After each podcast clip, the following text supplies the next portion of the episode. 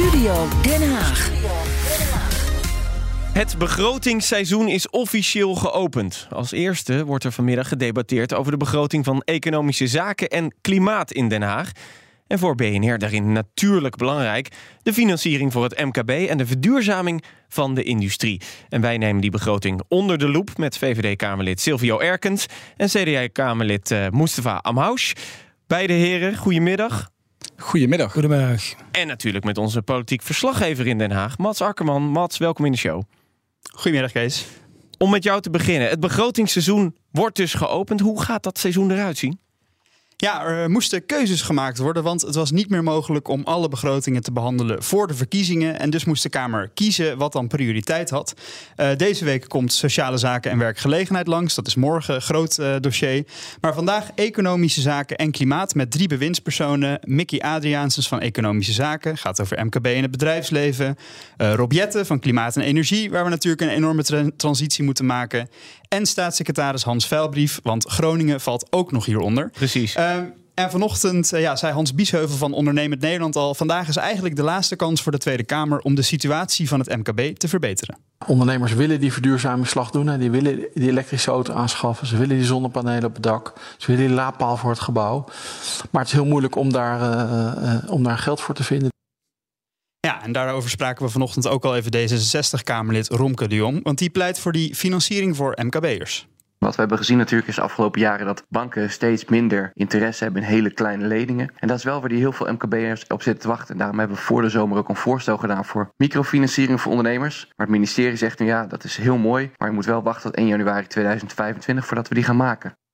Ja, want die motie daarover is aangenomen, maar zegt hij dat moet nu nog wel even worden omgezet in geld. Dat geld wat daarvoor bedoeld is, komt eigenlijk pas in 2025 vrij, zegt de minister. En daar zeg ik van, de minister kan ook een beetje meer ondernemerszin gebruiken. Die ondernemers die wachten ook niet anderhalf jaar vanaf een beslissing totdat ze gaan uitvoeren. En dat moeten we hier ook gewoon kunnen oplossen.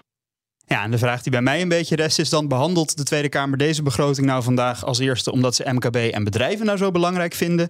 Of is het vooral te doen om het klimaat en Groningen? Nou, dan ga ik naar de heer Amhaus daarover. U pleit al langer voor een uh, MKB-financieringsbank. Dus het lijkt me dat u het MKB ook belangrijk vindt. Wa waarom is uh, die bank zo nodig? Kijk, uh, 80% of 90% van de bedrijven in, in, Nederland is MKB. En die zitten in de ketens met de grote, grote bedrijven. En die krijgen gewoon die financiering heel moeilijk los. En gelukkig geeft nu ook eindelijk, toch nog een aantal jaren, ook de, de Nederlandse bank aan dat er marktfalen is in het kader van financiering van de MKB. De grote systeembanken hebben heel lang voorgehouden dat ze dat varkentje wel ook konden wassen. Met mooie cijfers van hè, zo slecht is de afwijzing niet. Maar volgens mij is nu iedereen tot de conclusie gekomen: MKB-financiering moet het door te veel hoepeltjes. En de, de, de kans dat ze het niet krijgen heel groot. Uh, heel jammer is dat we nu inderdaad het kabinetsval hebben gehad. We zouden eigenlijk naar, de, naar, naar Engeland gaan met de commissie om naar de British Business Bank te gaan kijken. Samen met de minister, die zou meegaan. Maar dat wordt dan de, in de volgende periode. Want ik denk dat daar een heel mooi initiatief ligt waar wij veel van kunnen leren. Ja, welk initiatief ligt daar dan? Daar hebben ze in principe ook de financieringshub. Zoals de minister, die eigenlijk op antwoorden van de Kamer zorgt dat de MKB-financiering voor bestaande partners als niet-bankaire financiers verbeterd wordt. Uh, hebben wij gekeken, kijk wat er in onze omringende landen gebeurt. En de Engelsen hebben sinds een aantal jaren de British Business Bank, een soort platform waar bestaande uh, financierders meedoen, maar ook de overheid een zware rol heeft. En die kijkt waar ze garanties moeten geven, die kijkt waar ze kapitaal uh, bijvoorbeeld voor non-bankiere financiers kunnen geven, zodat de financiering van het MKB loskomt. En hier in Nederland acteren we nog in slow motion erop. En, en Hans, Hans uh, ONL die gaf net ook aan. De ondernemers willen vergroenen, ondernemers willen digitaliseren en ze willen groeien. Maar dan moeten ze wel de financiële instrumenten geven. Ja, maar niet iedereen is enthousiast over uw idee. Robert eh, de Boek van investeringsmaatschappij Antea zei het volgende in de BNR-podcast van Alle Markten Thuis. Er lopen ook heel veel slechte ondernemers rond en die verdienen geen financiering. Ga nou niet als overheid de kreupelen van dit ondernemerssamenleving uh, proberen te helpen, want dat levert alleen maar uh, ellende op. Dus dan lees ik ook, ja, er moet een staatsbank komen. Ja, doe dat nou niet, want dan hou je alle ellende in huis. Ja, meneer Amhaus, u helpt er alleen slechte ondernemers mee, zegt hij. Ja, maar dat is een cliché. En het gaat niet over niet gezonde MKB'ers. De merendeel van de MKB'ers die je juist moeten helpen, dat zijn degenen die ik net zei, die willen digitaliseren en vergroenen.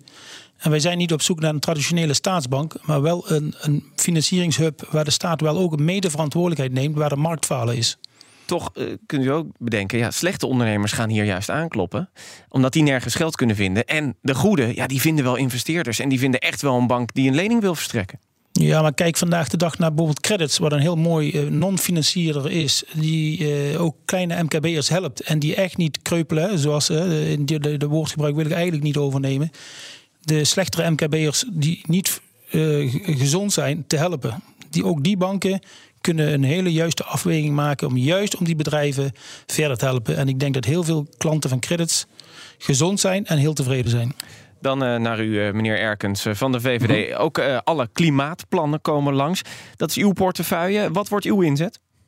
Nou, het belangrijkste vandaag bij dit debat vind ik dat het ook mogelijk wordt gemaakt om te verduurzamen. Want je ziet dat er best wel een consensus is in de Tweede Kamer dat we als Nederland ambitieus aan de slag moeten gaan. Dat die verantwoordelijkheid nemen.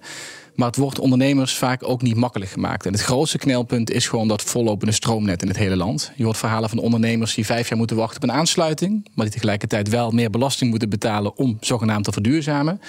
Ja, hetzelfde met, met zero-emissiezones in steden, terwijl er onvoldoende laadpalen zijn. En zo kan er nog even doorgaan. Dus ja, dat stroomnet is gewoon het knelpunt voor de energietransitie. En daar moet de minister echt wel meer op gaan acteren. En meneer Erkens, um, pleit u ook voor iets minder strenge klimaatdoelen? dat bedrijven hier blijven? Nou, kijk, wat ik van belang vind is, als je kijkt naar de verduurzaming van die grote bedrijven in ieder geval. We hebben in Nederland als enige Europese land bijvoorbeeld een nationale CO2-heffing. Eh, dat vind ik niet erg, want het kan er ook voor zorgen dat wij de meest moderne industrie van Europa gaan krijgen. En de schoonste als eerste. Daar trekken we trouwens ook miljarden extra subsidies geld, geld voor uit. Maar wat ik oneerlijk vind, en zo pers je bedrijven dus weg, is als bedrijven ook die heffing moeten betalen. Eh, wanneer ze dus vijf jaar moeten wachten op een aansluiting bij stroomnet. En dat is wel iets deze week wat wij in ieder geval willen voorstellen zorg dat je dan een ontheffing kan krijgen. Als jij het bedrijf klaarstaat met jouw plan om te verduurzamen. Um, als je van goede wil bent, je wilt aan de slag gaan. Maar je moet vijf jaar wachten op een vergunning vanuit de overheid, stikstofruimte of een aansluiting met stroomnet. Ja, dan zou ik zeggen, dan moet een heffing geen strafheffing worden. Want we willen bedrijven prikkelen om te verduurzamen. En ja, ze vertrekken natuurlijk als ze niet kunnen verduurzamen, maar meer belast worden. Ja, dus uh, niet minder strenge klimaatdoelen, maar maatwerk eigenlijk, zegt u.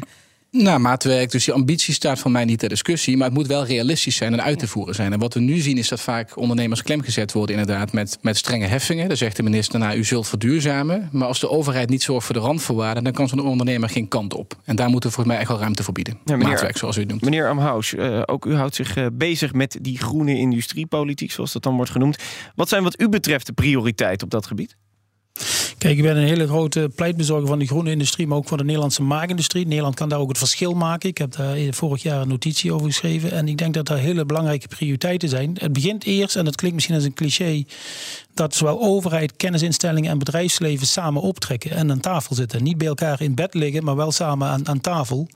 Want we, we stoppen miljarden uh, in, in, in die transitie. We hebben hele grote opgaves, maar je ziet toch een krampachtige houding tussen overheid en bedrijfsleven. En ik pleit dan ook, en dat zal ik vanmiddag ook inbrengen tijdens het debat, dat we komen dat we gaan verkennen of we niet een industrie- en technologietafel kunnen organiseren waar die partijen bij elkaar komen. Daar moeten we niet krampachtig over doen. Nederland is een klein land en dan moeten we slim optreden. We hebben niet zo heel veel geld. Maar, maar, maar even concreet, dan komt die tafel er. Wat, wat, wat gaan ze daar bespreken? Wat komt er dan uit?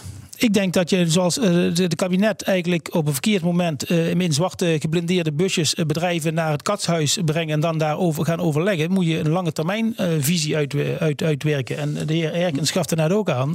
de transitie, we willen de bedrijven hier houden. We willen hier uh, bedrijven vergroenen en niet over de grens jagen. En tegelijkertijd wil je ook dat er een verdien, verdienmodel aan zit. Dus we willen verduurzamen, maar we willen er ook geld aan verdienen. En hoe doe je dat? Dat kan de overheid niet in zijn eentje. En laten we aan, aan de tafel elkaar ontmoeten en niet in allerlei rechtszaken. Nee, maar, maar meneer Erkens, denkt u dan. Mhm. echt dat op het moment dat er gewoon strenge vergroeningseisen komen, dat we ze echt al die bedrijven massaal de grens overjagen? Want de afgelopen tijd hebben we nou niet heel veel bedrijven zien vertrekken. Nou, we hebben er wel een aantal zien vertrekken volgens mij de afgelopen tijd. Ehm, maar wat inderdaad volgens mij het belangrijkste is, is de realisatie dat Nederland geen eiland is. Dus wat je nu ziet is dat veel van het vergroeningsbeleid um, Europees afgesproken is met andere landen samen. Daarmee creëer je een gelijk speelveld. En als dat er is en je zorgt ook voor de randvoorwaarden, dan geloof ik ook dat de meeste bedrijven die stap hier gewoon kunnen maken. Waar ik bang voor ben, is als we als Nederland inderdaad um, nog veel meer zaken gaan eisen dan wat we op dit moment doen. Die bedrijven hebben stabiliteit nodig, zodat ze een investering kunnen doen. Ja, en als je dat gelijke speelveld wegsloopt de komende jaren door um, nou, abrupt zeg maar, eh, de kosten te verhogen voor bedrijven, ja, dan raken ze wel kwijt. En daar moeten we voor waken. En daar maak ik me in alle eerlijkheid ook wel zorgen om als je kijkt naar ook wel nou ja, de opstelling van de politiek de afgelopen maanden. Het lijkt echt alsof het bedrijfsleven voor veel partijen bijna de vijand geworden is. Volgens mij gaf de heer Amhaus het ook al terecht aan. Volgens mij moet je in gesprek met elkaar blijven. En juist samen met oplossingen komen voor de problemen waar we voor staan in dit land. Welke bedrijven hebben tegen u gezegd: Nou, als, als het zo streng blijft als nu, dan ga ik weg? Nou, bedrijven hebben niet gezegd als het zo streng blijft als nu gaan we weg. Maar ze geven wel vaak aan als inderdaad de spelregels continu veranderd worden. Met name de grote zware industrie, eh, de, chemie, eh, de chemische industrie bijvoorbeeld. In Zeeland, in Limburg gaan ze door. Ja, die geven wel aan. Um, wij hebben het hoofdkantoor in het buitenland. We moeten een investeringsbesluit nemen voor miljarden. Dat moeten we in 10, 20, 30 jaar terugverdienen. Maar als de overheid elke zes maanden de regels aanpast, dan krijg ik het niet bij mijn hoofdkantoor verkocht. En dan gaan we uiteindelijk die investering hier niet doen. Ja, dan schrijven we gewoon die oude installatie af en dan zijn we weg. En daar ben ik dus wel heel bang voor. Dat de overheid gewoon geen stabiliteit biedt. En we hebben ook concrete voorbeelden gezien in toen de energieprijzen zo hoog waren. Dat bedrijven de productie gingen afschalen. En dan gingen we meer importeren. En dat is niet van abrupt vandaag of morgen vertrekt een bedrijf. Los van de bedrijven die al weg zijn gegaan. Maar je zag toen al dat de productie afgeschaald worden. En gelukkig hebben de prijzen zich iets gestabiliseerd. Maar als de kosten structureel hoog zijn. Dan kun je op een gegeven moment hier niet meer produceren. En dan worden er investeringsbeslissingen gemaakt om fabrieken te sluiten en ergens anders te produceren of te importeren. Maar de vraag is, wordt het dan allemaal groener? Mats, kan er nog veel gebeuren bij zo'n begrotingsbehandeling eigenlijk? Nou meestal is het allemaal wel een beetje afgesproken, maar we zagen afgelopen weken met de algemene politieke beschouwingen en financiële beschouwingen. Het kabinet is demissionair en de Kamer is echt de baas. Die kan zeker besluiten om nog uh, ja, dingen te verbouwen. Dus misschien wel een goede vraag aan allebei. Van, ja, is er nog een punt waarvan jullie hopen, dit gaan we vandaag nog even binnenhalen in het debat?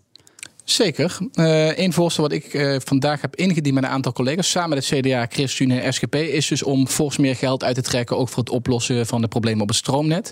En dat geld moet specifiek ingezet worden om bedrijventerreinen ook te helpen met oplossingen te komen. Dus je hoort vaak dat een bedrijventerrein zegt van joh, wij kunnen best wel iets doen, maar de overheid faciliteert het niet en het is juridisch vaak niet mogelijk. Dus daar willen wij fors meer geld voor uittrekken. Om in ieder geval in de regio's waar nu dat stroomnet vol zit, echt meer ruimte te gaan creëren voor ondernemers om toch te verduurzamen of om uit te breiden. En Kijk, wij, hebben, wij zeggen wij ook in hè, sommige goede ideeën hoeven niet direct geld te kosten, maar dat gaat over het overleg en, en, die tafel. Maar wat ook belangrijk is, hè, eh, wat ik nog niet genoemd heb, is dat we in Nederland nog steeds 16.000 adressen, bedrijven en, en burgers die niet aangesloten zijn op de digitale snelweg, noem ik het. En dat ligt nu ook open. En dat kan toch niet waar zijn in, in, in zo'n welvarend land dat de markt het niet oppakt en de overheid kijkt daarna. Dus we zullen ook hier kijken. Het gaat niet over hele grote bedragen. Maar dat we ook kunnen zorgen dat die adressen hè, op, op internet worden aangesloten. Want de, toekomst, de toekomstige economie is een digitale economie. En laten we nou als Nederland ook voorop lopen. Dank CDA-Kamerlid Mustafa Amhous en VVD-Kamerlid Silvio Erkens... en natuurlijk onze politiek verslaggever Mats Akkerman. Ook Thomas van Zeil vind je in de BNR-app. Je kunt live naar mij luisteren in Zaken doen. De BNR-app met breaking news, het laatste zakelijke nieuws... en je vindt er alle BNR-podcasts, bijvoorbeeld Het Nieuwe Geld. Download nu de gratis BNR-app en blijf scherp.